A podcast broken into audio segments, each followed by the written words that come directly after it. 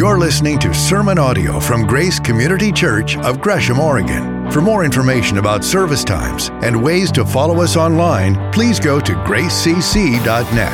That's gracecc.net. And thanks for joining us. Well, let's do it then, all right? Uh, there are some notes that you may want to take because I put a lot of stuff in here. So if you go to gracecc.net, go to the very bottom of the web page, you'll see sermon notes. You can click on that, and there's an outline in there for those of you like to take notes, or you can just do it on a piece of paper. But here we go. We're going to look at, well, gosh, Waymaker. What an incredible song. You know what I really like about that song? It came from this woman. Osinachi Kalu wrote and performed that song. She's from Nigeria. You know what really excites me? That here in Portland, Oregon, in Grace Community Church, we sing a song that comes from Nigeria, written by an African woman, and we sing it. This is, this is all nations coming together. This is God blessing all nations together. So her stage name is Sinach. You can go and check it out. She does some amazing stuff when we get to sing songs like that. This is something else I saw. This ad appeared in the 4th of July Oregonian newspaper. it appeared again uh, this week. And you look at this thing and you think, oh, founding fathers, that's cool. But you look a little bit closer and celebrate our godless Constitution. What? Well, you look at the bottom of the ad and you see who did this. It's the Freedom from Religion Foundation. This is an organization of agnostics and atheists whose sole mission is to get religion out of government at any level. And they're doing it in such a way that they're saying things about religion that amounts to real, really a curse. They're saying about, well, Christopher Hitchens is one of the classic atheists. He's dead now, so he knows better. But his book, God is Not Great. And you see the way graphics come out God is little, and down below there is how religion poisons everything. And what they're saying about Christianity in particular is homophobic, bigoted, intolerant, overly political, judgmental, and those are curses. I mean, they're saying bad things about us. And the question is what do you do when you see things like this? Because it's around quite a bit. What's our response? Well, there's a lesson in Scripture that tells us how to approach this.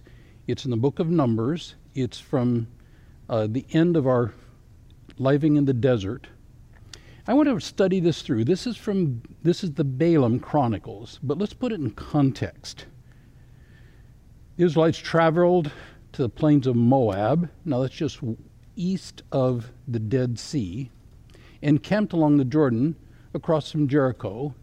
And Balak, the son of Zippor, saw that all Israel had done to the Amorites, and Moab was terrified because there's so many people. Indeed, Moab was filled with dread because of the Israelites.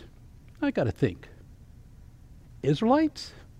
A, a dreadful people? Somebody to be terrified of? Well, I think about this the God of the Israelites. You look at the God of the Moabites, Chemosh, I mean, boy, it's, it literally eats people for lunch what does God of the Israelites do? His posture to the nations is can you fill in the blank? Sure. To bless the nations. Moses had been told, Deuteronomy 2, the Lord said to me, Do not harass the Moabites or provoke them to war, for I'll not give you any part of their land. So they're not going to pick up on the Moabites. God had told Israel, Moses not to harass or provoke the Moabites. Of course, the Moabites didn't know that. And realistically, Israel had defeated Sihon, the king of the Amorites. This is back in chapter 21, who had earlier defeated, guess who? the Moabites. Now, to be sure, when Moses came to Sihon, he said, Let us pass through peacefully, not cause you any trouble whatsoever. And it's Sihon who attacked the Israelites, and the Israelites, under God's leading, defeated them in war. Eh, there's reason for it. But also, they defeated Og, king of Bashan. This is back in chapter 21. Og is one of these giant guys. We actually have a bed that he slept on that's like nine feet wide. It's craziness. So, yeah, there's some reason, some reason. So, what do they do? Filled with dread. So, what would be a possible course of action? Well, how about sending ambassadors to inquire and negotiate from peace? And what they would have found out, yep, we're not going to cause you any trouble. It's, it's all good. But what did they do? Balak, son of Zippor, king of Moab, sent messengers to summon Balaam, son of Beor, who was at Pethor, I'm sure you know what that is. It's up near Raqqa, Syria, the present day, up on the Euphrates, in his native land. And that's a long ways away, long ways from Moab. He goes up there. But like I said, a people have come out of Egypt. They cover the face of the land. They've settled next to me. Now, come and put a curse on these people because they're too powerful for me. Perhaps then I'll be able to defeat them and drive them out of the land. For I know that whoever you bless is blessed, whoever you curse is cursed. What is his, his possible action? Negotiate and settle peacefully. His actual action, send for a powerful shaman to curse them. Now, shaman, somebody who can see into the spiritual realm, find powerful beings, and bring that curse or blessing down on the people. Of course, here it's a curse. Now, do you ever wonder what a guy like Balaam may have looked like. You know, it's amazing. Not only found Og's bed, but an eminent archaeologist just recently found a picture, an ancient picture of Balaam. That archaeologist, I'm sure you've heard of him, his name is Dr. Sean Rowley, and this is a picture of Balaam. Yeah, Dr. Sean Rowley discovered this in the Middle East.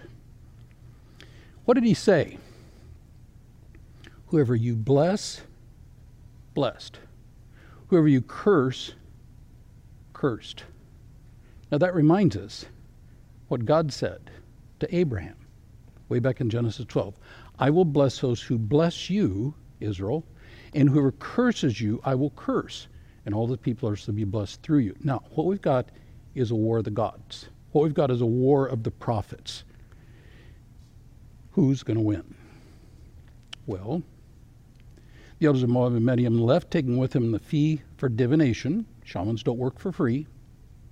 When they came to Balaam, they said to him what Balak had said. Spend the night here, Balaam said to them, and I will report back to you what the answer the Lord gives me. So the Moabite officials stayed with him. Okay, now let's see what happens here. oh, look at that this shaman is in contact with Yahweh? That's the God of Israel. But he's way up there in Mesopotamia. Like, that's, huh. Okay, so he's not going to Chemosh or Baal or one of the other gods. He's going to Yahweh. That's surprising. Wonder how it's going to work out. God came to Balaam and said, Who are these men with you? Now, remember, God knows everything. When He asks a question, there's usually a reason for it. And the reason is His questions are often invitations to confess, talk about it, give me the story, let's work things out. What does Balaam do? What does Balaam do? Balaam said to God, Balak, son of Zippor, king of Moab, sent me this message. Hmm, what he's going to say a people that has come out of Egypt, covers the face of the land, now come and put a curse on them for me, Balak says. Perhaps then I'll be able to fight them and drive them away. Now, one thing I've learned when somebody says something, listen to what they say carefully, but also listen to their silences. Remember what messenger said? What does God respond? What does he say to God? if he didn't mention, he didn't mention, if I curse these people, I'll get a big shaman divination fee. Didn't mention that to God. Huh. Wonder why he didn't mention that. Just maybe want to appear a little. Uh, anyway. So God said to Balaam, Don't go with them. You must not put a curse on these people because they are blessed. Three things God says, bullet points. It's really, really simple. What does God say? Don't go, number one. Number two, don't curse. Number three, they're blessed. Bullet points. Anybody can get figured out. One, two, three. Okay? I wonder how Balaam's going to do with this good information. The next morning, Balaam got up and said to Balak's officials, Go to your own country, for the Lord has refused to let me go with you. Now, you notice what he didn't say? God said, Don't go. Yep, he said that. But what did he not mention? He didn't mention, Don't curse. He didn't mention, They're blessed. See, the silences say a lot. This man is not a truth teller. This man is not a man of integrity. Well, that's not really totally surprising. He's a shaman, after all. He left open the idea well, I'd, I'd like to go. Why would he like to go? Maybe he could give me a better fee and we could work something out. This sounds like a negotiation going on, a manipulation that Balaam is doing with the officials from Balak. So, the little time they went to Balak, they came back to Balaam and they said, This is what Balak son of Zippor says. Don't let anything keep you from coming to me, because I will reward you handsomely. Fee going up. I'll do whatever you say. Come and put a curse on these people for me. Well, it's like the manipulation negotiation worked out pretty well. Balaam answered them, Even if Balak gave me all the silver and all the gold in his palace, I could not do anything, great or small, to go beyond the command of my the Lord my God. Now there's Yahweh again, my God. What did he not say? What did he not say? Spend the night here and I'll see what else the Lord may tell me. Now listen to what he's saying and what he's not saying. He doesn't mention, well, what he's saying is, yeah, I'd like to help you guys out. I really would. Uh, you know, maybe God will change his mind if I work things right. That night, God came to Balaam and said, Because these men have come to summon you, go with them. Only, but do only what I tell you. Now, what's God doing here? What's God doing here? Seems to me God is saying, I already told you what to do. And what was it? Don't go, don't curse, they're blessed. I already gave you my will. Like, what's the question? You're looking for a way out. You've already decided what you're going to do. so, go ahead, but know that sometimes I give people their way, but I give them leanness of heart. It isn't going to work out well for them. See, if Balaam were listening, he would know that. But see, he's not listening, he's manipulating. He's trying to work the system. So Balaam got up in the morning, saddled his donkey, and went with the Moabite officials. Now, I just need to warn you. Weird guy, donkey. What pops in your head just immediately? Weird guy, donkey. Okay? Don't think about that. Don't think about that in that story. It's not relevant. Okay, remember that. It's not relevant. That night, donkey, Moabite officials, we're out of here. Notice what he didn't mention. He mentioned don't curse. He didn't mention you're blessed. I mean, he's still manipulating the system, but he's with his donkey headed out with them. How's it work out? Well, no surprise. God is very angry because this guy is ignoring him, manipulating the system, and the angel Lord stood in the road to oppose him. Balaam's riding on his donkey, the two servants are with him. The donkey saw the angel of the Lord standing in the road with a drawn sword in his hand, and it turned on the road into a field, and Balaam beat it to get it back on the road. Now you notice something here? and it's really it's funny. It's a great story. the shaman is blinder than his donkey. This is the guy that's supposed to see into the heavenlies and see all kinds of stuff, and he doesn't notice the angel of the Lord. Now, to be sure, it's a spiritual being, and well, but the donkey sees it. It's, it's funny. It really is. Angel Lord stood in the narrow path in the vineyards, the walls on both sides. The donkey saw the angel of the Lord, terrified. It pressed close against the wall, crushing Balaam's foot against it. So he beat the donkey a second time. This is not going well. Poor donkey. Then the Lord moved on ahead and stood in a narrow place where there's no room to run, to turn either to the right or the left. And the donkey saw the angel of the Lord. It lay down under Balaam, and Balaam was angry and beat it with his staff. Third time, this poor donkey's gotten beaten. Now, again, can you imagine this? I mean, everybody knows about Balaam's donkey. The Lord opened the donkey's mouth, and it said to Balaam, What have I done to you to make you beat me three times? well, I mean, we know, but Balaam doesn't. Balaam answered the donkey, You made a fool of me. If I had a sword in my hand, I would kill you right now. I mean, he's angry because he's been, I mean, he's a powerful guy and he's been shamed, dishonored, disrespected, made a fool of. The donkey said to Balaam, Am I not your own donkey? Which you've always ridden. To this day, have I ever done this to you? Like your donkey said, Hello, wake up, think. Balaam says, Well, no. Conundrum. Now, he's got Balaam thinking, like, what is going on here? Why is my donkey acting so weird? well, the Lord opened Balaam's eyes. He saw the angel of the Lord standing in the road with his sword drawn. And there are various renditions of it, but I think the reality is far more terrifying than any of the pictures you can find online.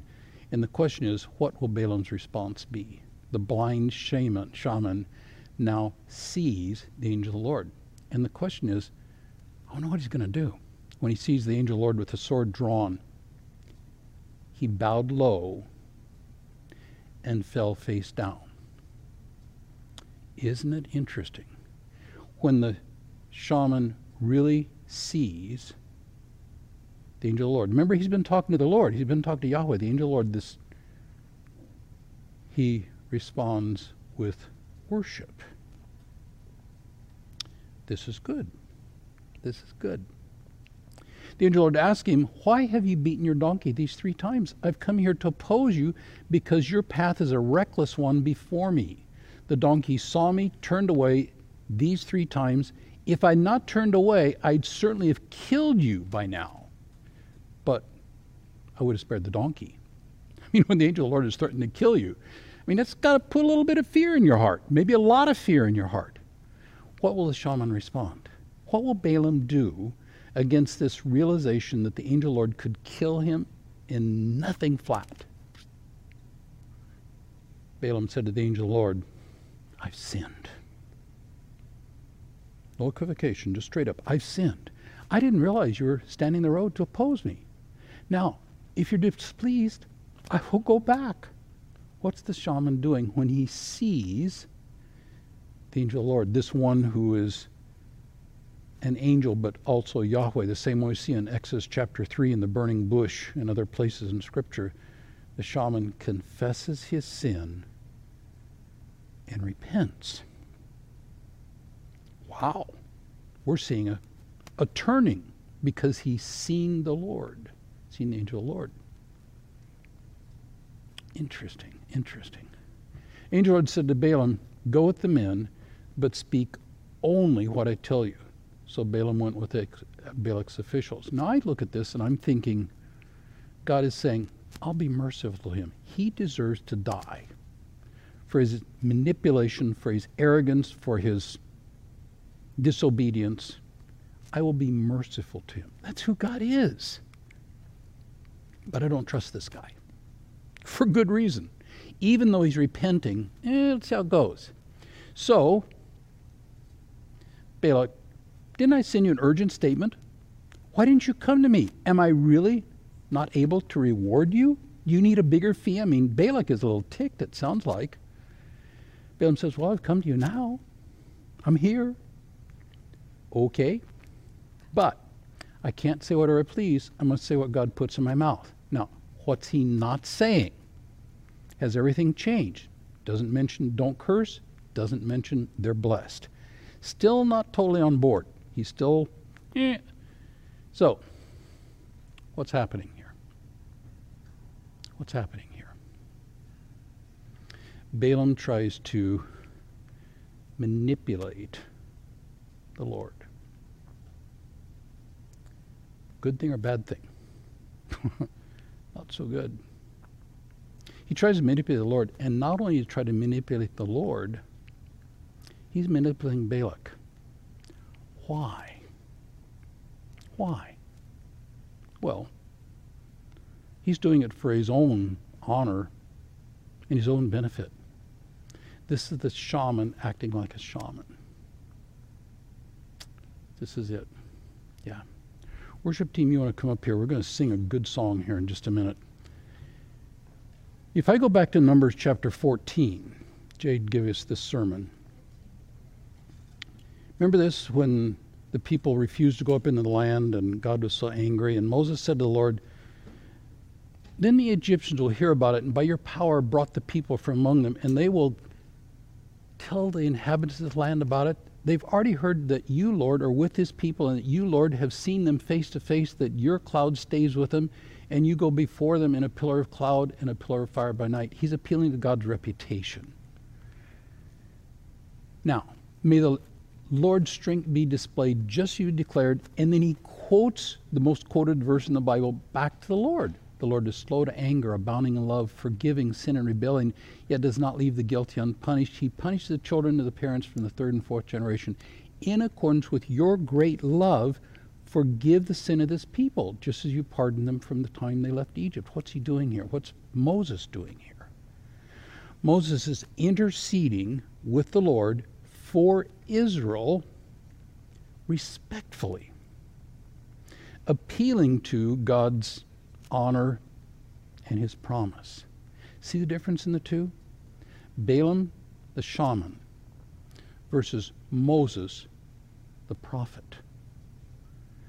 How is God working in this? God is working through pagan shamans. God is working through donkeys.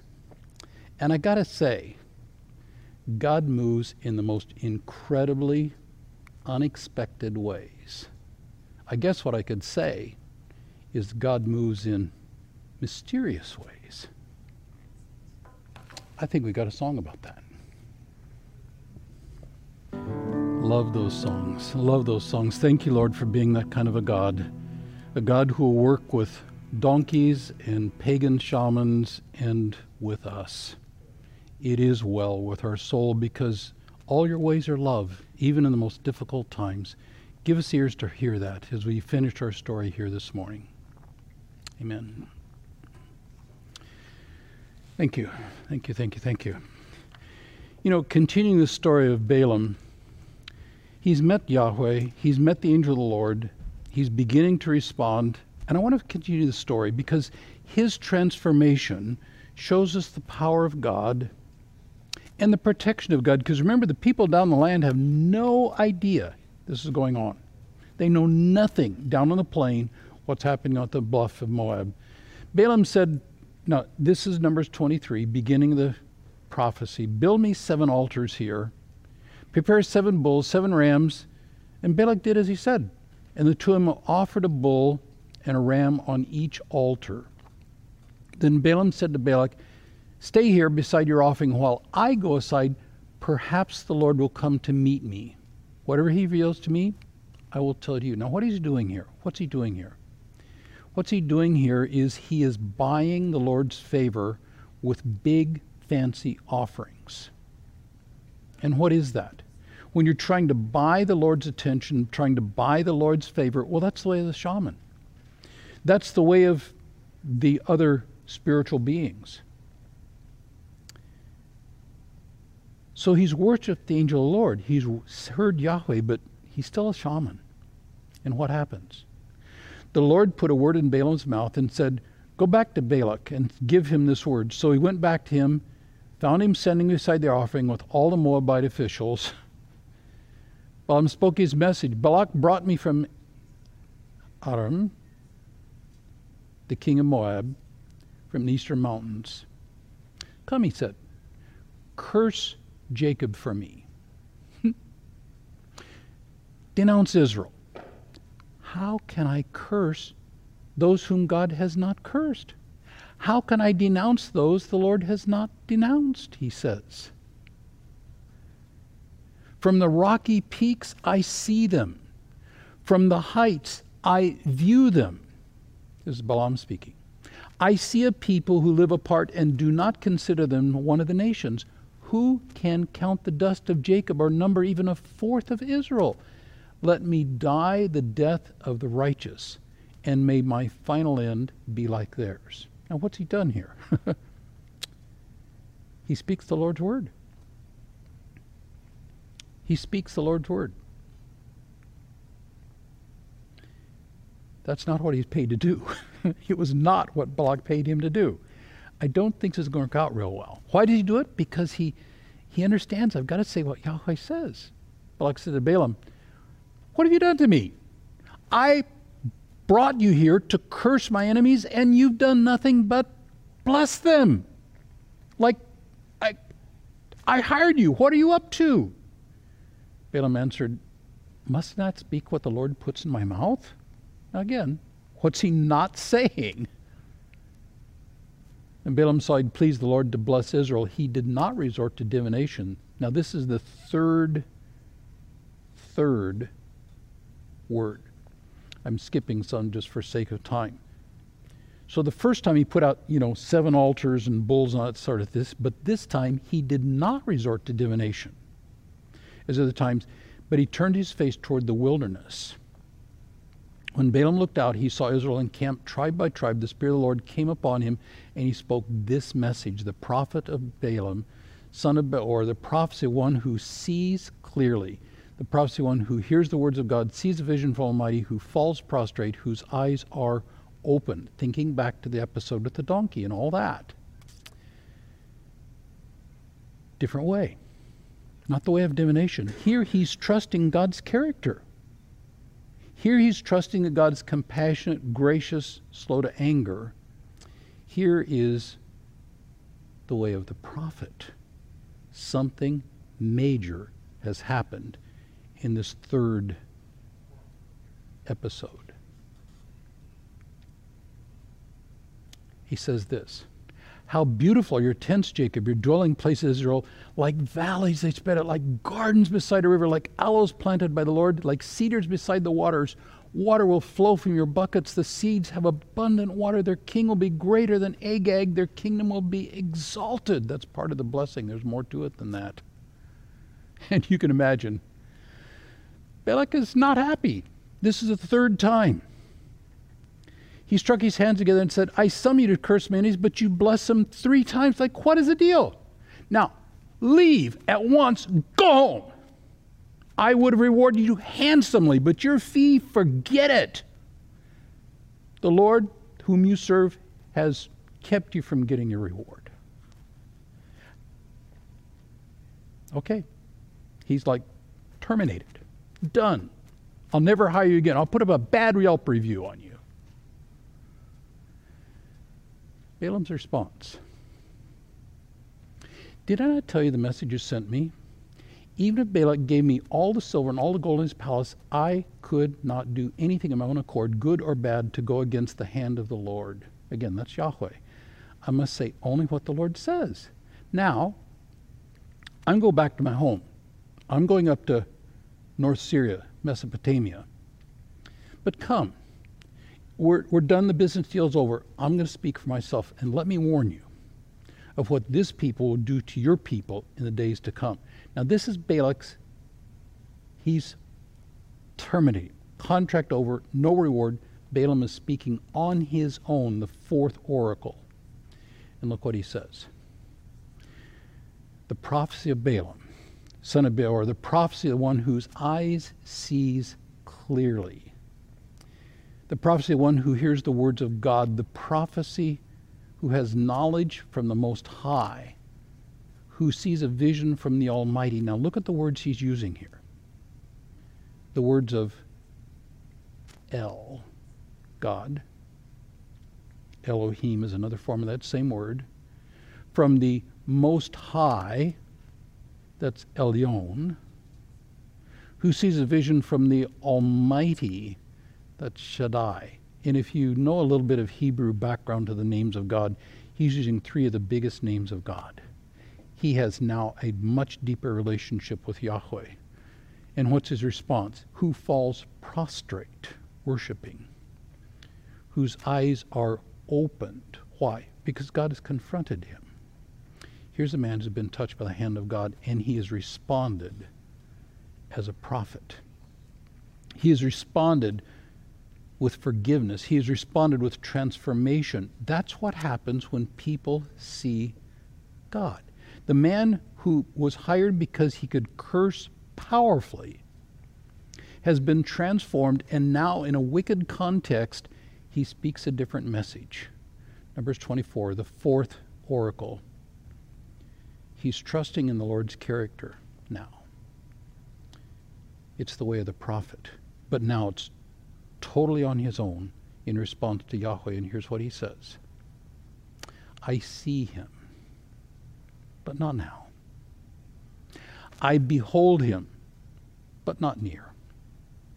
A star will come out of Jacob, a scepter, the king's staff, will ride out, rise out of Israel. He will crush, crush, that sounds familiar the of Moab, the skulls of the prophet of the people of Seth. Edom will be conquered, Seir, his enemy, will be conquered, but Israel will grow strong, Balaam says. A ruler will come of Jacob and destroy the survivors of the city. Now, I start looking at this and I start doing a little hyperlinking, a little geeking out as I begin to see all the references are tied up in this incredible, incredible word when Balaam the prophet speaks. I think back to Genesis 3:15. These are all in the notes, these references. Where God says to the serpent, he, the offspring, will crush your head. And we see the crushing here. And will you will strike his heel, this prophecy of the coming Messiah, the very first prophecy in Genesis 3:15. Genesis 49, Jacob's blessing on his son Judah. This is just part of it. The scepter will not depart from Judah, and you see scepter there. Nor the ruler's staff from beneath his feet, and you see the staff until he to whom it belongs shall come, and the obedience of the nation shall be his. You see how Balaam is echoing the words of God that came through Jacob to his son Judah, speaking of the coming Messiah. Remember back to Exodus chapter 4, when God is sending Moses to rescue the people of Israel from the oppression of Pharaoh. And he says to him, You shall say to Pharaoh, This is what the Lord of says Israel is my firstborn son. And I told you, let my son go so he may worship me. And the echoes are here in Balaam's prophecy, Psalm chapter 2, just some of the places this is done. I will proclaim the Lord's decree. He said to me, You are my son. Today I will become your father. This is the enthronement of Messiah.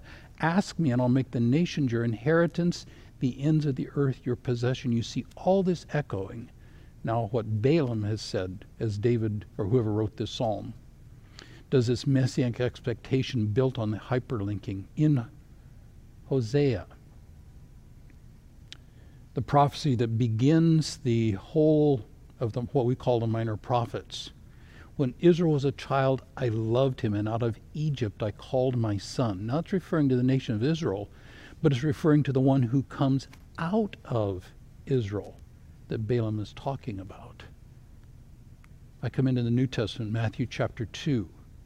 Magi from the east came from to Jerusalem and said, Where is the one who's been born king of the Jews? We saw his star when it rose, and we've come to worship him. And you see the Balaam, a star will come out of Jacob, a scepter out of Israel. These magi from the east, they knew the words of Balaam. They knew the prophecies. They came to worship. And a little bit later, Joseph took the child because Herod was going to kill him. Joseph took the child and his mother and left for Egypt, and it was fulfilled what the Lord had said through the prophet Out of Egypt I called my son. This link, we could take this much, much further. Balaam is standing solidly in the line of people who are looking forward to the Messiah that will come, through whom will come blessing to all nations. And this shaman who's become a prophet is worshiping and prophesying the powerful promise of God. And God is the promise keeper. God is the waymaker, as we sang. This is who we're talking about. This is who we're talking about. I see him, not now. I behold him, but not near. A star will come out of Jacob, a scepter will rise out of Israel. He will crush the foreheads of Moab, because God's Messiah will crush the wicked who will not repent. People like Balaam who repent get the blessing, but the skulls of the people of Sheth will be crushed. Egypt will be conquered. Seir, his enemy, will be conquered. Israel will go strong. A ruler will come out of Jacob and destroy the survivors of the city because Messiah will stop the wickedness, stop the wickedness. But he'll bring incredible blessing to those who will respond to him as Balaam responded to him. And I come back to finish out the Jesus followers. Worship team, you want to come up here because we're going to sing in a minute. God keeps his promises, but not always as we expect. but I trust the one whose name is love. He's the promise keeper. He's the waymaker. But not the way you expect. That's why we're, we're patient, trusting, as Balaam learned how to do. He speaks blessing into wicked spaces. One of the wicked spaces that we've looked at is the wicked space of South Sudan and the horrors of the civil war there. This is Moses and Druga and his children. These are kids in the camps there, the South Sudanese refugees that we've actually collected money for. Moses sent me these pictures just a few days ago. They're in the camps visiting families. And you look at these people, oh my gosh. The house church per service. Nice building, right? Look at how thin those people are because they have no food. Families peeling ground nuts, peanuts, I suppose, just to make a little bit of money there in the camps. And they have nothing. Nothing. This small baby lost his mother to starvation. They come to visit kids like this, Moses and the others some desperate family in need of food, and you see how incredibly thin this woman is carrying a can of a bag of corn maize. Well, we're supplying corn maize to the people in the camps in South Sudan, a wicked, wicked place. Sharing food. Grace Community Church has given over nine, almost $10,000, an enormous amount of money to bring foodstuffs into the camps there in South Sudan.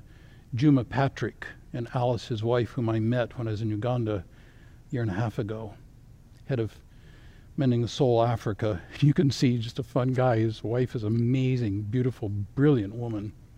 This is Juma delivering some food in East Uganda, not up in the camps. This is earlier to people there akin to what we're doing up there. Almost $10,000. And Juma and there's actually a video online, a thank you from Moses and Bishop Rumba, Larumba, thanking us for the money and talking about Juma Patrick, who's taking the video. Thank you, Grace Community Church, for being so generous to help out people who are starving there in the camps, for helping the United Arab Emirates people. We speak blessing into wicked spaces. This is blessing done in the actions of people to bring food to starving people who will distribute through churches, but we're cursing evil graciously. When we're cursed, what do we do in response? Well, we call wickedness what it is. We never pretend that evil is good. But what we do is we take people who are speaking evil to us and we take that, receive the truth. They're saying you are complicit in racism. Yeah, it's true. It's true. The church has been complicit in slavery. The com- church has been complicit in racism. We confess our sins, just like Balaam. And we say, yes, that's true. We also see a thread of the church that has helped end slavery and racism. It's a mixed story, like Balaam. We want to grow and be better so we can speak blessing and bring an end to racism and things like that because we come in the name of Jesus to speak blessing.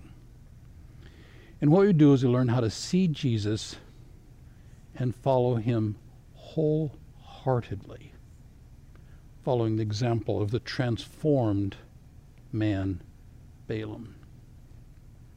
I look at this and I think of the Power of Grace Community Church.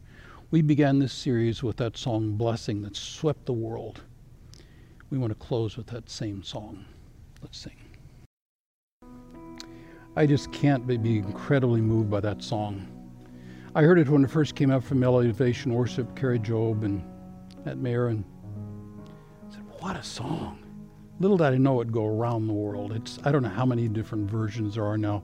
You go to Elevation Global, and they play it from people from all over the world. For scenery, the Blessing version is my uh, from Hawaii is my favorite. It's incredible. Indonesian, the Bay Area from San Francisco. Of my friends show up in that one. But maybe the one that was my deepest, well, I don't know. What was my favorite one? You like the UK one, the Pittsburgh UK, UK, Pittsburgh. I mean, yeah, UK. Out of uh, Africa? South Africa. Yeah. If you know the history of South Africa, apartheid, I actually got a, an email this week from Sunga Chabambo. He and his wife Lucy were students at the seminary, and I got to know them pretty well. He sent me a email this week. And he was calling the Church of America to be like South Africa, to give up apartheid, to fight against racism. A deeply moving prophetic word from him to our country, and I received that.